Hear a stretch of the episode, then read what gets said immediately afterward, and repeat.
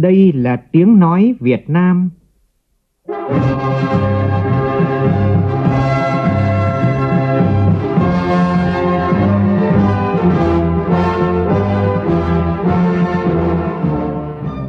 là tiếng nói Việt Nam, phát thanh từ Hà Nội, thủ đô nước Cộng hòa xã hội chủ nghĩa Việt Nam.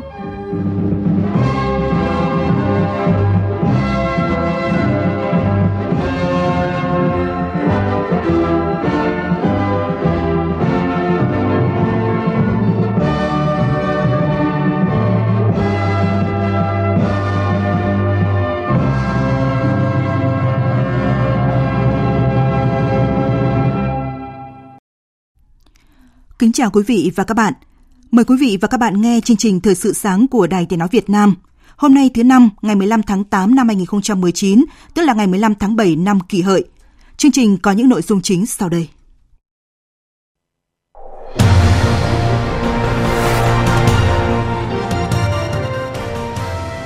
Hôm nay, Ủy ban Thường vụ Quốc hội dành một ngày tổ chức phiên chất vấn trả lời chất vấn các bộ trưởng trưởng ngành.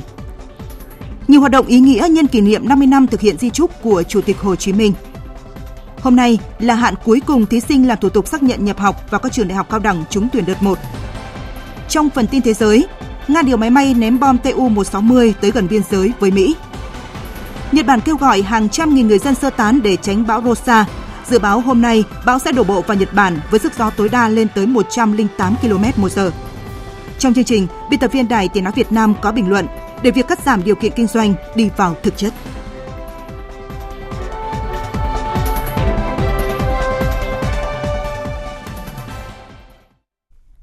Bây giờ là tin chi tiết.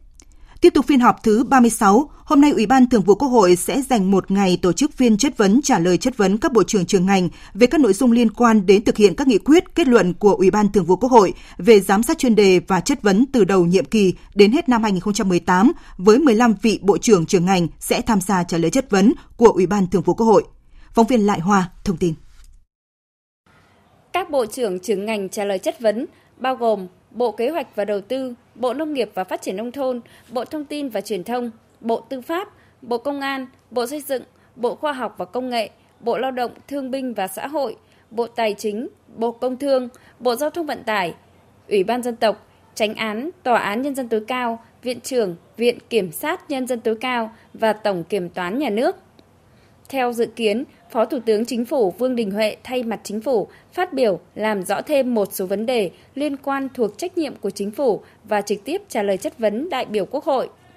Tính từ đầu nhiệm kỳ khóa 14 đến hết năm 2018, Ủy ban Thường vụ Quốc hội đã ban hành 4 nghị quyết về giám sát chuyên đề, gồm nghị quyết nâng cao năng lực hiệu quả chính sách pháp luật về phát triển khoa học công nghệ nhằm thúc đẩy công nghiệp hóa, hiện đại hóa giai đoạn 2015-2020, nghị quyết về một số nhiệm vụ giải pháp tiếp tục hoàn thiện, đẩy mạnh việc thực hiện chính sách pháp luật về đầu tư khai thác các công trình giao thông theo hình thức hợp đồng xây dựng, kinh doanh, chuyển giao, BOT.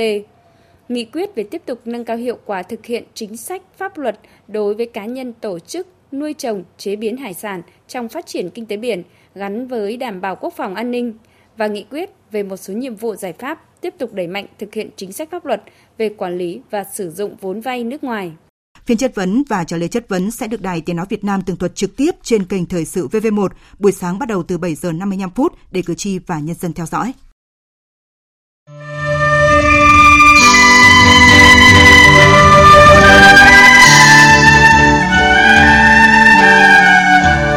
năm mươi năm thực hiện di trúc Chủ tịch Hồ Chí Minh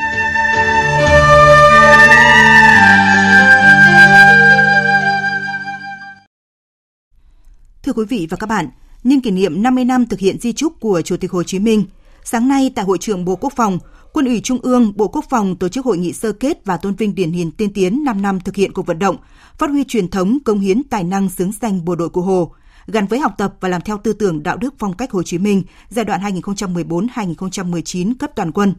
Chiều nay thì các đại biểu tham dự lễ báo công dân bác tại lăng Chủ tịch Hồ Chí Minh.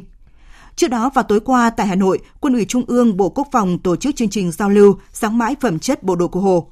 Tới dự có Đại tướng Lương Cường, Bí thư Trung ương Đảng, chủ nhiệm Tổng cục Chính trị Quân đội Nhân dân Việt Nam. Tin của phóng viên Nguyên Nhung. Tại buổi giao lưu, đại diện các tập thể cá nhân điển hình tiên tiến đại diện cho các lực lượng quân khu, quân binh chủng có nhiều thành tích xuất sắc trong việc thực hiện cuộc vận động phát huy truyền thống, cống hiến tài năng, xứng danh bộ đội Cụ Hồ giai đoạn 2014-2019 đã chia sẻ nhiều kinh nghiệm, cách làm hay để hoàn thành xuất sắc nhiệm vụ được giao. Bài học được rút ra là bất cứ hoàn cảnh nào, người chiến sĩ cũng cần đề cao trách nhiệm, tính kiên trì, tinh thần vượt khó và có một tình yêu đặc biệt với công việc. Thiếu tá Nguyễn Dự Long, đội trưởng đội tiêu binh danh dự, đoàn 275, Bộ Tư lệnh Bảo vệ Lăng Chủ tịch Hồ Chí Minh, một điển hình tiên tiến trong công tác huấn luyện điều lệnh đội ngũ thực hiện nghi lễ tại Lăng Chủ tịch Hồ Chí Minh chia sẻ. Hình ảnh đoàn người trong trang phục thanh niên sung phong, đứng nghiêm trang, giơ tay chào và ánh mắt thì hướng về phía lá cờ Tổ quốc. Chứng kiến hình ảnh đó, tôi được cảm nhận sâu sắc hơn về lòng yêu nước, về lòng tự tôn dân tộc của nhân dân ta và hình ảnh đó đã in sâu vào trong tâm trí của tôi cho đến giờ phút này luôn luôn thúc giục tôi động viên tôi à, làm cho tôi phải cố gắng phải nỗ lực hơn nữa phải cống hiến nhiều hơn nữa để góp phần thực hiện các nghi thức nghi lễ tại lăng chủ tịch hồ chí minh một cách trang trọng và thiêng liêng nhất Tại hội thảo khoa học Di trúc của Chủ tịch Hồ Chí Minh giá trị lý luận và thực tiễn diễn ra hôm qua, các nhà khoa học tiếp tục khẳng định giá trị của bản di trúc lịch sử và rút ra những bài học kinh nghiệm nhằm đẩy mạnh sự nghiệp xây dựng phát triển đất nước trong bối cảnh toàn cầu hóa. Hội thảo thêm một lần nữa khẳng định những giá trị trường tồn của bản di trúc, văn kiện lịch sử vô giá, di sản văn hóa, quốc bảo của Đảng, nhân dân và dân tộc ta. Đồng thời hội thảo cũng góp phần làm sáng tỏ nhiều khía cạnh mới trong nhận thức về nội dung ý nghĩa của di trúc trong tiến trình đổi mới xây dựng chủ nghĩa xã hội của nước ta. Từ nay đến hết ngày 2 tháng 9 tới, tại Bảo tàng Lịch sử Quân sự Việt Nam 28A Điện Biên Phủ Hà Nội diễn ra triển lãm Di trúc của Bác nguồn sáng dẫn đường. Phóng viên Nguyên Nhung thông tin. Triển lãm giới thiệu gần 200 tài liệu, hình ảnh, hiện vật, bài viết tiêu biểu phản ánh sức sống trường tồn của bản di trúc và các hình ảnh về cuộc đời, sự nghiệp và tư tưởng của Chủ tịch Hồ Chí Minh đối với non sông đất nước. Khẳng định giá trị lý luận thực tiễn mang tính thời đại sâu sắc trong lời di huấn của người – đồng thời giới thiệu với công chúng về những thành tựu nổi bật của quân đội nhân dân Việt Nam trong thực hiện di trúc của Chủ tịch Hồ Chí Minh. Trong cuộc vận động phát huy truyền thống, cống hiến tài năng, xứng danh bộ đội Cụ Hồ, học tập, làm theo tư tưởng đạo đức, phong cách Hồ Chí Minh trong toàn quân. Tại triển lãm, Trung tướng Phạm Hồng Cư, nguyên phó chủ nhiệm Tổng cục Chính trị Quân đội Nhân dân Việt Nam chia sẻ. Có thể nói di trúc của bác là một nguồn sáng dẫn đường toàn thể dân tộc ta, là nằm trong trái tim của chúng tôi của tất cả các thế hệ hôm nay và mai sau. Di chúc của bác là ngọn đuốc dẫn đường cho nên Bảo tàng lịch sử quân sự tổ chức cuộc triển lãm để trưng bày những nội dung của di trúc và tất cả những hình ảnh có liên quan đến di trúc làm cho tôi rất xúc động. Chuyển sang các tin đáng chú ý khác, Thưa quý vị và các bạn, tối qua tại Hòa Bình, Bộ Thông tin và Truyền thông phối hợp với Ủy ban nhân dân tỉnh Hòa Bình khai mạc hội thi tuyên truyền về chủ quyền và phát triển biển đảo bền Việt Nam, khu vực miền núi phía Bắc và các tỉnh lân cận. Hội thi có sự tham gia của các đoàn đến từ 9 tỉnh gồm Hòa Bình, Bắc Cạn, Lạng Sơn, Phú Thọ, Sơn La, Thái Nguyên, Tuyên Quang, Vĩnh Phúc, Yên Bái. Với các nội dung thi đội tuyên truyền lưu động, trưng bày triển lãm ảnh, xe tuyên truyền cổ động và thi phát thanh viên cơ sở – qua đó phát huy tính sáng tạo của các đơn vị tuyên truyền, đặc biệt là loại hình tuyên truyền lưu động về chủ quyền và phát triển bền vững biển đảo Việt Nam. Hội thi góp phần tuyên truyền những chứng cứ lịch sử và pháp lý, khẳng định chủ quyền của Việt Nam đối với hai quần đảo Hoàng Sa và Trường Sa. Tối nay tại Cung văn hóa Lao động hữu nghị Việt Xô Hà Nội diễn ra lễ trao giải báo chí với công tác đấu tranh phòng chống tham nhũng lãng phí. Tin cho biết. Giải báo chí toàn quốc, báo chí với công tác đấu tranh phòng chống tham nhũng lãng phí lần thứ hai năm 2018-2019 nhận được hơn 1.000 tác phẩm hợp lệ dự thi thuộc 4 loại hình báo chí là báo in, điện tử, phát thanh, truyền hình. Các tác phẩm phần lớn bám sát chủ tiêu chủ đề tiêu chí yêu cầu của giải phản ánh rõ nét vai trò giám sát của mặt trận Tổ quốc Việt Nam, nhân dân và báo chí trong công tác phát hiện đấu tranh, lên án những hành hiện tượng hành vi tham nhũng lãng phí, tình trạng nhũng nhiễu gây phiền hà cho người dân và doanh nghiệp khi giải quyết công việc. Nhiều tác phẩm biểu dương cổ vũ cách làm hay kinh nghiệm tốt điển hình tiên tiến trong công tác này, góp ý về việc hoàn thiện thể chế quản lý kinh tế xã hội, mở rộng dân chủ công khai minh bạch. Hội đồng trung khảo đã lựa chọn 35 tác phẩm để trao 4 giải A, 9 giải B, 10 giải C và 12 giải khuyến khích. Hôm nay là hạn cuối cùng thí sinh làm thủ tục xác nhận nhập học vào các trường đại học cao đẳng trúng tuyển đợt 1. Nếu thí sinh không xác nhận nhập học trong ngày hôm nay sẽ bị loại khỏi danh sách trúng tuyển. Thí sinh lưu ý thời gian xác nhận nhập học để tránh bị loại oan, tin cho biết. Theo quy chế xét tuyển đại học cao đẳng năm nay, sau khi các trường công bố danh sách thí sinh trúng tuyển đợt 1 từ ngày 10 tháng 8 đến hết ngày hôm nay, thí sinh phải làm thủ tục xác nhận nhập học. Để xác nhận nhập học, thí sinh cần nộp giấy chứng nhận kết quả thi Trung học phổ thông quốc gia 2019 theo quy định của nhà trường qua hai hình thức, gửi bưu điện hoặc nộp trực tiếp tại trường. Những thí sinh không nộp sẽ coi như không có nguyện vọng học và trường sẽ không gọi thí sinh đó vào nhập học. Các trường đại học cao đẳng, trung cấp, sư phạm cập nhật thông tin thí sinh xác nhận nhập học vào cơ sở dữ liệu của Cổng Thông tin Tuyển sinh của Bộ Giáo dục và Đào tạo trước 17 giờ ngày 19 tháng 8. Đối với thí sinh nếu không trúng tuyển trong xét tuyển đợt 1 hoặc trúng tuyển nhưng không đúng ngành học yêu thích, các em vẫn còn cơ hội trong các đợt xét tuyển bổ sung. Đối với các trường chưa tuyển đủ chỉ tiêu đợt 1, thí sinh cần theo dõi thông tin xét tuyển bổ sung của các trường còn thiếu chỉ tiêu. Theo kế hoạch, bắt đầu từ ngày 28 tháng 8, các trường chủ động công bố lịch xét tuyển bổ sung nếu còn chỉ tiêu trên website của nhà trường. Đặc biệt, thí sinh cần lưu ý quy định điểm trúng tuyển, tức điểm chuẩn vào các trường, các nhóm ngành đợt xét tuyển bổ sung không thấp hơn điểm chuẩn trúng tuyển của đợt 1. Việt Nam tham dự kỳ thi tay nghề thế giới lần thứ 45 tại Kazan, Liên bang Nga từ ngày 16 tháng 8 đến ngày 28 tháng 8 này. Đây là năm thứ bảy Việt Nam đăng ký tham dự kỳ thi tay nghề thế giới, cũng là năm đoàn Việt Nam có số lượng thí sinh dự thi nhiều nhất với 19 thí sinh dự thi 18 nghề. Tin của phóng viên Thu Trang. Các nghề dự thi đều là nghề có nhu cầu lao động lớn và cần học hỏi kinh nghiệm quốc tế. Trong đó, đa số các nghề đã có thành tích tốt tại các kỳ thi khu vực và thế giới như thiết kế kỹ thuật cơ khí, cơ điện tử, phay CNC, điện CNC, công nghệ nước, giải pháp phần mềm công nghệ thông tin, xây gạch. Đáng chú ý, 12 trong tổng số 18 nghề dự thi không sử dụng ngân sách nhà nước mà được các tổ chức doanh nghiệp tài trợ 100% kinh phí. Đây là những điểm mới là cơ hội tuyệt vời để các thí sinh được tạo điều kiện tốt nhất về mọi mặt kỹ năng tay nghề và tâm lý trước khi chính thức vào bước vào kỳ thi, nhất là trong tình thế số lượng thí sinh quốc tế tham gia đông nhất từ trước tới nay. Ông Trương Anh Dũng, Phó Tổng cục trưởng Tổng cục Giáo dục nghề nghiệp, Phó trưởng đoàn thí sinh tham dự kỳ thi khẳng định công tác chuẩn bị và huấn luyện kỳ thi của các quốc gia thành viên trong đó có Việt Nam cần phải chuyên nghiệp và linh hoạt hơn. Đặc biệt là đầu tư tài chính và tăng cường kỹ thuật trong huấn luyện thì mới đáp ứng được cái yêu cầu mới của ban tổ chức kỳ thi của chúng ta đã tranh thủ sự hợp tác quốc tế và quan hệ chặt chẽ với các ngành công nghiệp để huy động sự tham gia ngày càng lớn của các doanh nghiệp trong và ngoài nước cũng như sự tham gia của các cơ sở dục nghiệp trong công tác tài chính và kỹ thuật trong huấn luyện và cử thí sinh tham dự kỳ thi. Tiếp tục thông tin về việc ban lãnh đạo công ty trách nhiệm hữu hạn Cai Giang của Đài Loan Trung Quốc, trụ sở tại Hải Phòng, bỏ đi không rõ lý do. Sáng qua, hàng ngàn công nhân công ty tiếp tục chờ đợi tại trụ sở công ty. Song lãnh đạo công ty phía Đài Loan Trung Quốc không có mặt, khiến công nhân rất bức xúc. Bà Chu Kim Oanh, chủ tịch công đoàn công ty này cho biết.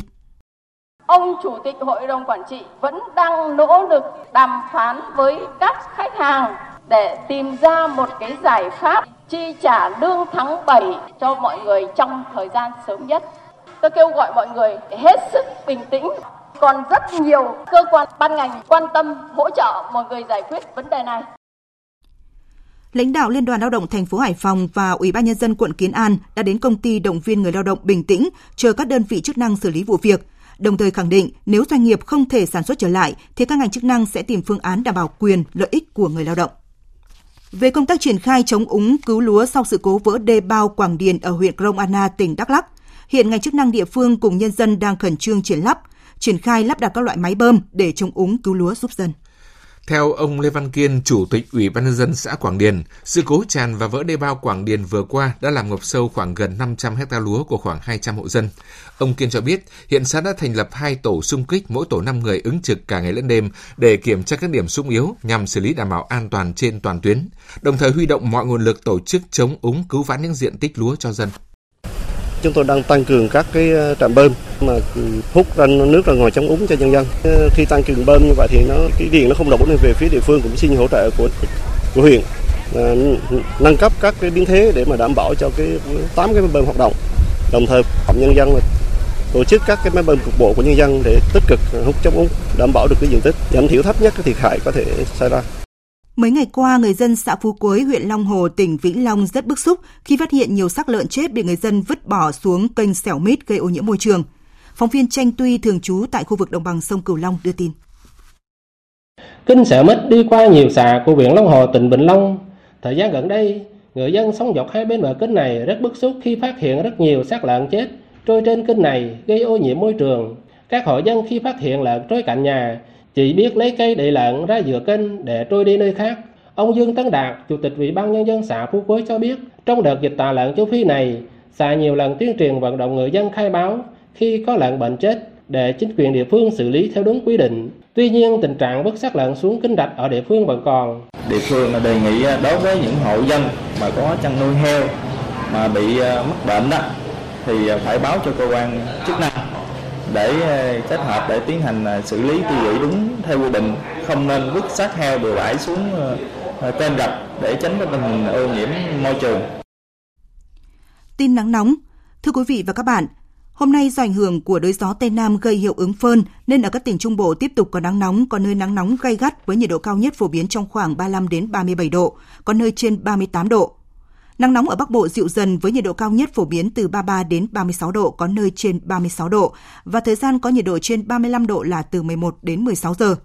Khu vực Hà Nội ngày hôm nay trời nắng nóng với nhiệt độ cao nhất phổ biến 35 đến 36 độ. Cảnh báo từ ngày 16 tháng 8, nắng nóng kết thúc ở Bắc Bộ và Thanh Hóa. Ở Trung Bộ nắng nóng có khả năng kéo dài trong nhiều ngày tới.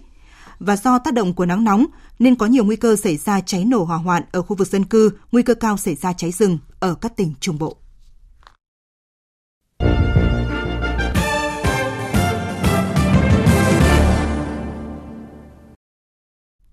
Mời quý vị và các bạn tiếp tục nghe chương trình Thời sự sáng của Đài Tiếng Nói Việt Nam.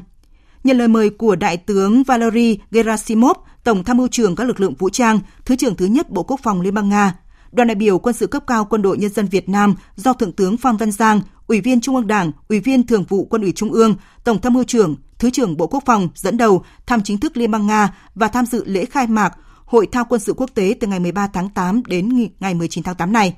Ngay sau lễ đón, hai nhà lãnh đạo quân sự đã hội đàm. Phóng viên Anh Tú và Phan Thường, thường trú tại Liên bang Nga, đưa tin. Tại hội đàm, Đại tướng Valery Gerasimov khẳng định chuyến thăm của đoàn là hoạt động quan trọng trong khuôn khổ năm chéo Việt-Nga. Tin tưởng chuyến thăm sẽ góp phần tăng cường hơn nữa quan hệ hợp tác quốc phòng là trụ cột quan trọng của quan hệ đối tác chiến lược toàn diện Việt Nam Liên bang Nga. Tổng tham mưu trưởng Phan Văn Giang khẳng định Đảng và Nhà nước, Chính phủ Nhân dân Việt Nam coi trọng củng cố, phát triển quan hệ hữu nghị truyền thống, đối tác chiến lược toàn diện với Liên bang Nga, coi Liên bang Nga là một trong những ưu tiên quan trọng hàng đầu trong chính sách đối ngoại của Việt Nam. Trong năm 2019, Bộ Quốc phòng hai nước thống nhất tiến hành hơn 70 hoạt động đối ngoại quốc phòng, trong đó có 12 hoạt động tham gia năm chéo Việt-Nga 2019-2020, cho thấy mức độ quan hệ hợp tác có những bước đột phá rõ nét, hình thức và nội dung ngày càng được mở rộng và làm sâu sắc trên nhiều lĩnh vực. Trong thời gian tới, Tổng tham mưu trưởng hai nước nhất trí về chủ trương tăng cường hợp tác quốc phòng theo hướng lâu dài, thiết thực và tin cậy trên cơ sở các điều ước, thỏa thuận quốc tế song phương, trong đó tập trung thực hiện hiệu quả kế hoạch hợp tác phát triển quan hệ hợp tác quốc phòng giai đoạn 2018-2020 đã ký kết. Sắp tới, hai bên tiếp tục thúc đẩy ký kết các văn kiện tăng cường hợp tác trong đó có tuyên bố tầm nhìn chung về quan hệ hợp tác quốc phòng giai đoạn 2019-2023, tăng cường hợp tác kỹ thuật quân sự, pháp chế, quân y, đào tạo và thúc đẩy hợp tác trong lĩnh vực chính trị quân sự. Hôm nay bắt đầu cuộc diễn tập quân sự chung thường niên Nga-Mông Cổ kéo dài khoảng 2 tuần. Khoảng 1.000 binh sĩ Nga cùng nhiều trang thiết bị khí tài hạng nặng tham gia diễn tập. Đây được coi là cuộc diễn tập thường niên lớn nhất giữa hai nước. Bộ Quốc phòng Nga cho biết hai máy bay ném bom chiến lược Tu-160 đã thực hiện chuyến bay thẳng đến sân bay quân sự ở Chukotka. Đây là một trong những sân bay gần nhất với biên giới của Mỹ, khi khoảng cách từ sân bay quân sự đến điểm gần nhất của biên giới Mỹ chỉ khoảng 600 km. Theo Bộ Quốc phòng Nga, hoạt động này được thực hiện trong khuôn khổ cuộc tập trận chiến thuật mùa hè theo kế hoạch do Tư lệnh Lực lượng Không quân Chiến lược tầm xa Trung tướng Sergei Kobiat chỉ huy. Chuyến bay kéo dài hơn 8 giờ với chặng bay dài hơn 6.000 km. Trong quá trình bay, hai máy bay này không cần tiếp nhiên liệu. Giới chức thuộc Bộ Dầu mỏ của Iran khẳng định một hệ thống đường ống dẫn dầu mới đang được xây dựng và sẽ đi vào vận hành từ đầu năm 2021, giúp Iran xuất khẩu dầu từ miền đông của eo biển Hormuz. Phóng viên Thế Nguyễn thường trú tại Ai Cập đưa tin. Giám đốc điều hành của công ty phát triển và kỹ thuật dầu khí Iran Tura Dakani cho rằng một đường ống dẫn dầu mới dài 1.100 km nối vùng Gure của tỉnh Bushehr đến cảng Zas của tỉnh Homogan nằm về phía nam Iran sẽ có thể hoàn thành và được đưa vào sử dụng từ tháng 3 năm 2021. Theo ông Dakani, dự án sẽ thay đổi mạnh mẽ cơ chế vận chuyển dầu ở Vịnh Ba Tư vì hệ thống dẫn dầu mới sẽ giúp các tàu chở dầu rút ngắn lộ trình vận chuyển dài đến các đầu cuối ở phía tây của khu vực Trung Đông. Tổng chi phí cho dự án lên khoảng 2 tỷ đô la. Hệ thống dẫn dầu mới sẽ vận chuyển khoảng 1 triệu thùng dầu mỗi ngày từ Gure đến cảng Zas và công suất lưu trữ khoảng 20 triệu thùng mỗi ngày tại cảng Zas sẽ giúp tăng tiềm năng xuất khẩu dầu của Iran. Nhật Bản khuyến cáo hơn 300.000 người dân sơ tán do bão nhiệt đới Grosa chuẩn bị đổ bộ vào nước này. Trong khi đó, Hàn Quốc sẵn sàng công tác ứng phó bão nhiệt đới. Tin cho biết. Cơn bão nhiệt đới Krosa với sức gió tối đa lên tới 108 km đang di chuyển theo hướng Bắc về khu vực Tây Nam của Nhật Bản. Dự báo ngày hôm nay bão sẽ đổ bộ vào Nhật. Cơ quan khí tượng nước này dự báo lượng mưa tại Shikoku lên tới 1 mét. Nhà chức trách khuyến cáo hơn 300.000 người sơ tán, khoảng 350 chuyến bay trong ngày hôm nay đã bị hủy để tránh bão. Phát biểu trong cuộc họp nội các, Thủ tướng Nhật Bản Shinzo Abe kêu gọi người dân chuẩn bị sẵn sàng, thận trọng và sơ tán sớm. Theo dự báo, bão Kurosa không đổ bộ vào Hàn Quốc, song Bộ Nội vụ và An toàn nước này đã nâng cảnh báo bão và chỉ thị cho nhóm quản lý khủng hoảng chuẩn bị ứng phó. Chính quyền thành phố Seoul kêu gọi người dân ở những khu vực có nguy cơ bị ảnh hưởng tránh rời khỏi nhà, cẩn thận trước gió mạnh và mưa lớn. Dự báo sau khi di chuyển theo hướng Bắc từ phía Tây Nhật Bản, cơn bão nhiều khả năng sẽ men theo các vùng duyên hải phía đông như Busan, Ulsan và các hòn đảo cực đông của Hàn Quốc vào dạng sáng nay. Còn tiếp ngay sau đây là một số tin thể thao đáng chú ý. Thưa quý vị và các bạn, hòa Chelsea hai đều sau 120 phút thi đấu, Liverpool đã giành siêu cúp châu Âu sau khi đánh bại đối thủ với tỷ số 5-4 trên chấm luân lưu 11 m đầy may rủi. Tammy Abraham là cầu thủ đá hỏng ở lượt sút thứ 5 khiến Chelsea để mất danh hiệu siêu cúp châu Âu vào tay đối thủ. Đội tuyển U22 Việt Nam kết thúc đợt tập trung ngắn hạn lần thứ hai của tháng 8 bằng chiến thắng 2-0 với câu lạc bộ Kichi SC đến từ Hồng Kông Trung Quốc. Hai cầu thủ ghi bàn là Martin Lo, danh Trung. Hôm nay các cầu thủ sẽ được trả về câu lạc bộ chủ quản để tiếp tục thi đấu tại giải quốc nội. Theo kế hoạch, ngày 26 tháng 8, đội tuyển U22 Việt Nam sẽ hội quân trở lại để chuẩn bị cho trận đấu giao hữu quốc tế gặp đội tuyển U22 Trung Quốc diễn ra trên đất bạn vào ngày 8 tháng 9 tới. Sau khi kết thúc vòng 22 V-League, đội tuyển quốc gia và đội tuyển U23 Việt Nam sẽ tập trung tại Hà Nội để chuẩn bị vòng loại World Cup 2022 và trận giao lưu với U23 Trung Quốc trên đất khách. Huấn luyện viên Park Hang-seo sẽ lần đầu tiên tiếp quản cùng lúc hai đội bóng. Theo kế hoạch, đội tuyển quốc gia và đội tuyển U23 sẽ tập trung cùng lúc vào ngày 26 tháng 8 này.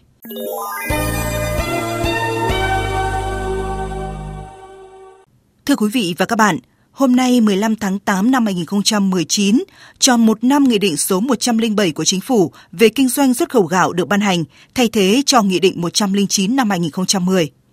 Nghị định này đã cắt giảm hàng loạt các điều kiện kinh doanh, cởi trói mạnh mẽ cho doanh nghiệp ngành gạo. Nhìn lại những kết quả bước đầu sau một năm Nghị định 107 về kinh doanh xuất khẩu gạo được ban hành, biên tập viên Nguyên Long có bài bình luận, để việc cắt giảm điều kiện kinh doanh đi vào thực chất – qua sự thể hiện của phát thanh viên Kim Phượng. Mời quý vị và các bạn cùng nghe. Bộ Công Thương thống kê, sau một năm Nghị định 107 của Chính phủ được ban hành, đã có thêm 42 doanh nghiệp đủ điều kiện được cấp phép kinh doanh xuất khẩu gạo. Có được điều đó là bởi hàng loạt các điều kiện kinh doanh xuất khẩu gạo ngặt nghèo đã được cởi bỏ. Nhìn lại hơn 2 năm trước, Viện Nghiên cứu Quản lý Kinh tế Trung ương đã đề nghị bỏ các điều kiện xuất khẩu gạo quy định trong Nghị định 109 nhằm tạo điều kiện cho các doanh nghiệp nhỏ có cơ hội xuất khẩu các loại gạo chất lượng cao của Việt Nam với khối lượng nhỏ để họ có thể khai phá các thị trường khó tính, thị trường ngách. Hàng loạt hội thảo của các hiệp hội doanh nghiệp được tổ chức, sau đó cũng đã chỉ ra những quy định ngặt nghèo cần phải được loại bỏ để tạo ra cạnh tranh giữa các doanh nghiệp, thay vì việc xuất khẩu gạo theo thị trường tập trung, phân bổ với sự chi phối của Hiệp hội Lương thực Việt Nam và các doanh nghiệp nhà nước. Nghị định 107 của Chính phủ được ban hành đã thể hiện sự lắng nghe, cầu thị và chuyển động của cơ quan quản lý nhà nước trong việc tạo thuận lợi cho doanh nghiệp hoạt động. Không chỉ phá thế độc quyền, thống lĩnh thị trường của một số tổ chức doanh nghiệp lớn trong ngành lúa gạo. Nghị định 107 đã tạo sân chơi công bằng, khuyến khích và mở ra cơ hội cho doanh nghiệp nhỏ và vừa đầu tư sản xuất, xuất khẩu ra thị trường thế giới, những sản phẩm thương hiệu gạo có chất lượng, giá trị gia tăng cao – qua đó góp phần xây dựng ngành lúa gạo Việt Nam phát triển bền vững. Ngày này năm trước cũng là hạn chót, các bộ ngành phải ra xét và xây dựng phương án nghị định cắt giảm 50% các điều kiện kinh doanh trình chính phủ sớm hơn 2 tháng so với thời hạn đặt ra trước đó. Báo cáo của Phòng Thương mại và Công nghiệp Việt Nam cho thấy, số lượng cắt giảm theo chỉ tiêu đã đạt được, tuy vẫn còn có bộ tích cực, bộ trì trệ. Đâu đó vẫn còn tình trạng cắt giảm mang tính đối phó chưa thực chất. Vẫn còn doanh nghiệp chưa được hưởng sự thuận lợi tương ứng với con số điều kiện cắt giảm. Thậm chí, vẫn còn nhiều giấy phép con xuất hiện gây phiền hà cho hoạt động của doanh nghiệp. Song nhìn được việc sửa đổi ban hành Nghị định 107 thay thế cho Nghị định 109 về kinh doanh xuất khẩu gạo cho thấy bên cạnh sự níu kéo, trì hoãn của không ít chính quyền địa phương và các bộ ngành, còn do chính doanh nghiệp chưa lên tiếng, chưa dám nói lên chính kiến của mình. Hiệp hội ngành nghề chưa vào cuộc, chưa đủ sức thể hiện vai trò đại diện cho tiếng nói của doanh nghiệp. Và vẫn còn những chuyên gia, những nhà nghiên cứu chưa mặn mà tâm huyết với chính sách kinh tế thị trường. Chỉ khi tất cả chung sức đồng lòng, việc cắt giảm điều kiện kinh doanh mới đi vào thực chất. Quý vị và các bạn vừa nghe bài bình luận của biên tập viên Nguyên Long nhan đề để việc cắt giảm điều kiện kinh doanh đi vào thực chất. Dự báo thời tiết Phía Tây Bắc Bộ, ngày trời nắng, khu vực Sơn La Hòa Bình có nơi có nắng nóng. Chiều tối và đêm có mưa, mưa rào và rải rác có rông. Cục bộ có mưa vừa, mưa to, có nơi mưa rất to, gió nhẹ. Nhiệt độ từ 23 đến 35 độ. Phía Đông Bắc Bộ, ngày trời nắng, riêng vùng Đồng Bằng và Trung Du có nắng nóng. Chiều tối và đêm có mưa, mưa rào và rải rác có rông. Riêng vùng núi có mưa vừa, mưa to, có nơi mưa rất to, gió nhẹ. Nhiệt độ từ 24 đến 26 độ.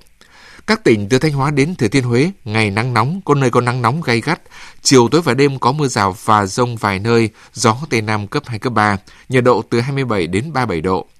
Các tỉnh ven biển từ Đà Nẵng đến Bình Thuận, ngày nắng nóng, phía Bắc có nơi nắng nóng gay gắt, chiều tối và đêm có mưa rào và rông vài nơi, gió Tây Nam cấp 2, cấp 3, nhiệt độ từ 26 đến 37 độ. Tây Nguyên ngày nắng, chiều tối và đêm có mưa rào và rông vài nơi, gió Tây Nam cấp 2, cấp 3, nhiệt độ từ 21 đến 31 độ. Nam Bộ ngày nắng, chiều tối có mưa rào rải rác và có nơi có rông, đêm có mưa rào và rông vài nơi, gió Tây Nam cấp 2, cấp 3, nhiệt độ từ 24 đến 34 độ. Khu vực Hà Nội ngày trời nắng nóng, chiều tối và đêm có mưa rào và rải rác có rông, gió nhẹ, nhiệt độ từ 25 đến 36 độ. Dự báo thời tiết biển, Vịnh Bắc Bộ và vùng biển từ Quảng Trị đến Quảng Ngãi, Bình Định đến Ninh Thuận có mưa rào và rông vài nơi, tầm nhìn xa trên 10 km, gió Tây Nam cấp 4. Vùng biển từ Bình Thuận đến Cà Mau có mưa rào và rông vài nơi, tầm nhìn xa trên 10 km, gió Tây Nam cấp 5, có lúc cấp 6, giật cấp 7, biển động. Trong cơn rông có khả năng xảy ra lốc xoáy.